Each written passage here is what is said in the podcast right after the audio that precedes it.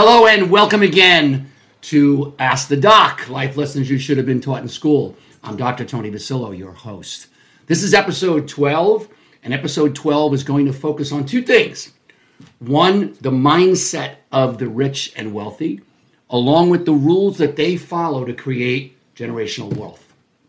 This week, as always, I'll provide you with a success tip followed by a stock tip, uh, then ultimately discuss the principles and rules that the rich follow in order to stay rich. In a secret episode attached to this session, I'll also give you a whole load of additional success tips to consider for your family, for your children, and for the next generation or two. You know, Warren Buffett, the Oracle of Omaha, and considered by many to be the greatest stock picker of all time, once said, If you don't find a way to make money while you sleep, you will work until you die. This quote sets the stage for the later discussion about the rich. All right, so let's get to the success tip for the week. Uh, the tip is 10 strategies that the rich use to create generational wealth. Here goes. First, they pay themselves first. They, no matter what is going on in their lives, no excuses, they will set a level of 15 to 20% of their net income, and they will make sure that they're investing that money each and every week. My suggestion to you would be I don't care, $5, $10, $15 a week in the SoFi accounts we mentioned or a related app type of an account, uh, some money into an emergency fund, some money in your 401k, and you got to make that a top priority. Number two, the rich use leverage in other people's money or OPM. They will even borrow money, for example, from a home equity loan at a low interest rate. Now, of course, now that makes no sense because rates are very high. But when rates are low, they'll oftentimes borrow money at 3 and 4% and then take that money and invest it in a very high return on investment uh, type of a stock or business venture. Very, very smart. Number three, they employ multiple streams of income, passive income, if you will, which we talked about in the last episode, and they do not rely solely on a job. Folks, let me tell you, you will not get wealthy working for somebody. It just doesn't work. You have to have side hustles uh, for the most part, unless it's handed down to you from your family.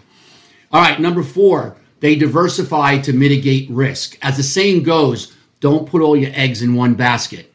Five, they exude patience and view investing as a long term play. They disregard short term market fluctuations and have a very, very long term perspective on life and on money. Number six, they manage risk liability risk, investment risk, and monetary risks. They use things like trusts, umbrella insurance, and other protectionary instruments to protect themselves and their family.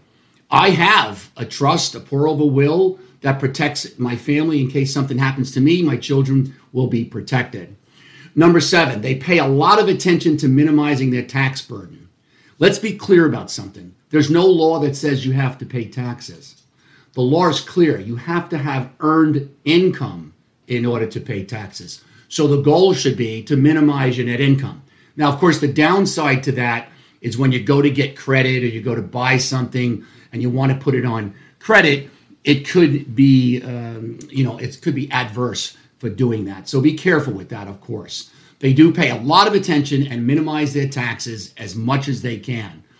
Number eight, they have a continual learning mindset whereby they're always reading and always checking out global economy news, market and stock market type of news, and they're doing it every day. For myself, I'm reading two books at the same time. I'm reading four or five online magazines. I'm going to Google News four or five times a day because I need to stay abreast of the global economy because of my business and also in the stock market so that I make sure that I'm investing wisely. Number nine, they have a great team of people surrounding them, such as a CPA and an attorney, who do whatever it takes to protect their client's assets, which is super important. So get yourself a great CPA, a great attorney. Number 10, they give back in some way. They use philanthropy to further whatever causes they believe in. All right, next, the stock tip of the week. This stock tip may require you to open up a SoFi, a Robinhood, or one of those other accounts uh, that'll, or even a DRIP, what's called a dividend reinvestment uh, program stock, so that you can buy fractional shares of it. It's Berkshire Hathaway B stock. So BRK dot B is the stock I'm referring to. It's the Warren Buffett stock. Why not mimic what he does? It's selling for just above $400 a share right now. Uh, the stock has an approximate 10% upside, meaning it should move to about 440 a share by sometime next year, which of course is good. It has a market cap of 860 billion, not million dollars, which is insane, and a price earnings ratio of, believe it or not, less than one. You simply can't go wrong with investing in a Warren Buffett stock. I might add an additional piece of information is that Warren Buffett invests in these stocks Chevron, American Express, Apple, and Bank of America. Those are the ones that make up the overwhelming majority of his stock portfolio. So mimic it. All right, now let's discuss the rules followed by the wealthy. The rich tend to be different in the way they look at life. Most wealthy individuals are not very showy, they don't want to be wannabe rich. And if anything, they tend to be rather frugal. The wealthy generally follow 10 rules to sustain generational wealth, including one, they understand there's no free lunch.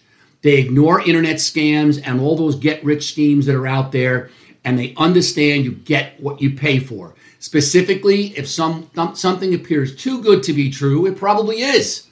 Rich people, generally speaking, also don't buy things like lottery tickets. They avoid that stuff. Two, they avoid credit card and other high interest debt like the plague. They pay cash for everything. If they can't afford it at a certain time, they wait.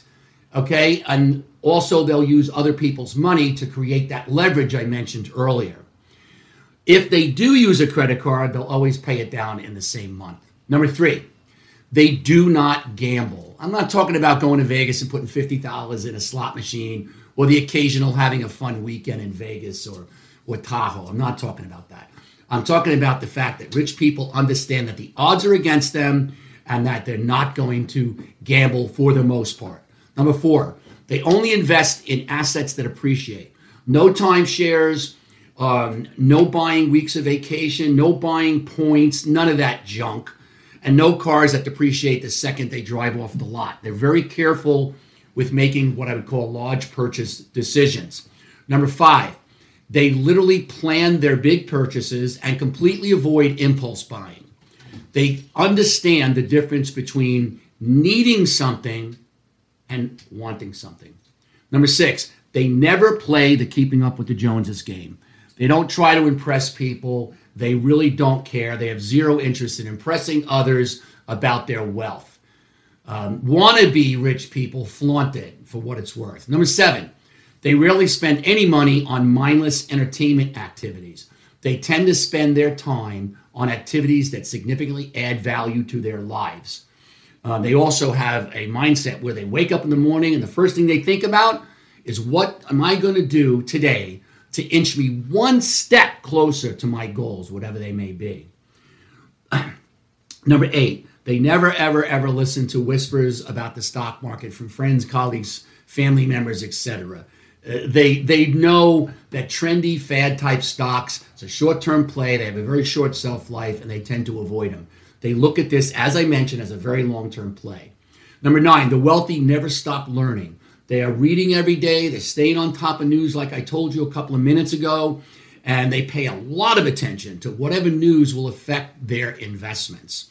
For me, as I mentioned in episode two, I mentioned in episode seven, um, when you have your investment portfolio set up, it is critical, including your 401k. Every 90 days, reassess Take a look at your 401k investments, take a look at any other investments you have, and purge the crap and take care of the stuff that's good, you know, that sort of thing. All right, at number 10, finally, the wealthy continue to add to their network. They understand the need to expand their personal brand and their reach. So, with that, they use a lot of social media things like X and Facebook and Instagram, et cetera, as platforms to address issues that might be keeping them up at night. And also, of course, to gain some brand awareness. All right, in the secret episode attached this week, I'm going to give you another dozen or so success tips that the wealthy use to stay ahead of the game and also create, as I said, generational wealth for their children. So please subscribe to my YouTube channel, become a member of the Patreon family. I would love that so you could see the secret episodes, of course. And that's it for this week. you know, as always, leave me a review, a comment, things you want to see, things you want to hear, things you dislike. Uh, let me know how I could help you in any way, shape, or form. So, signing off for now, this is Dr. V. And remember, the early bird might get the worm, but the second mouse gets the cheese. Patience, my friends.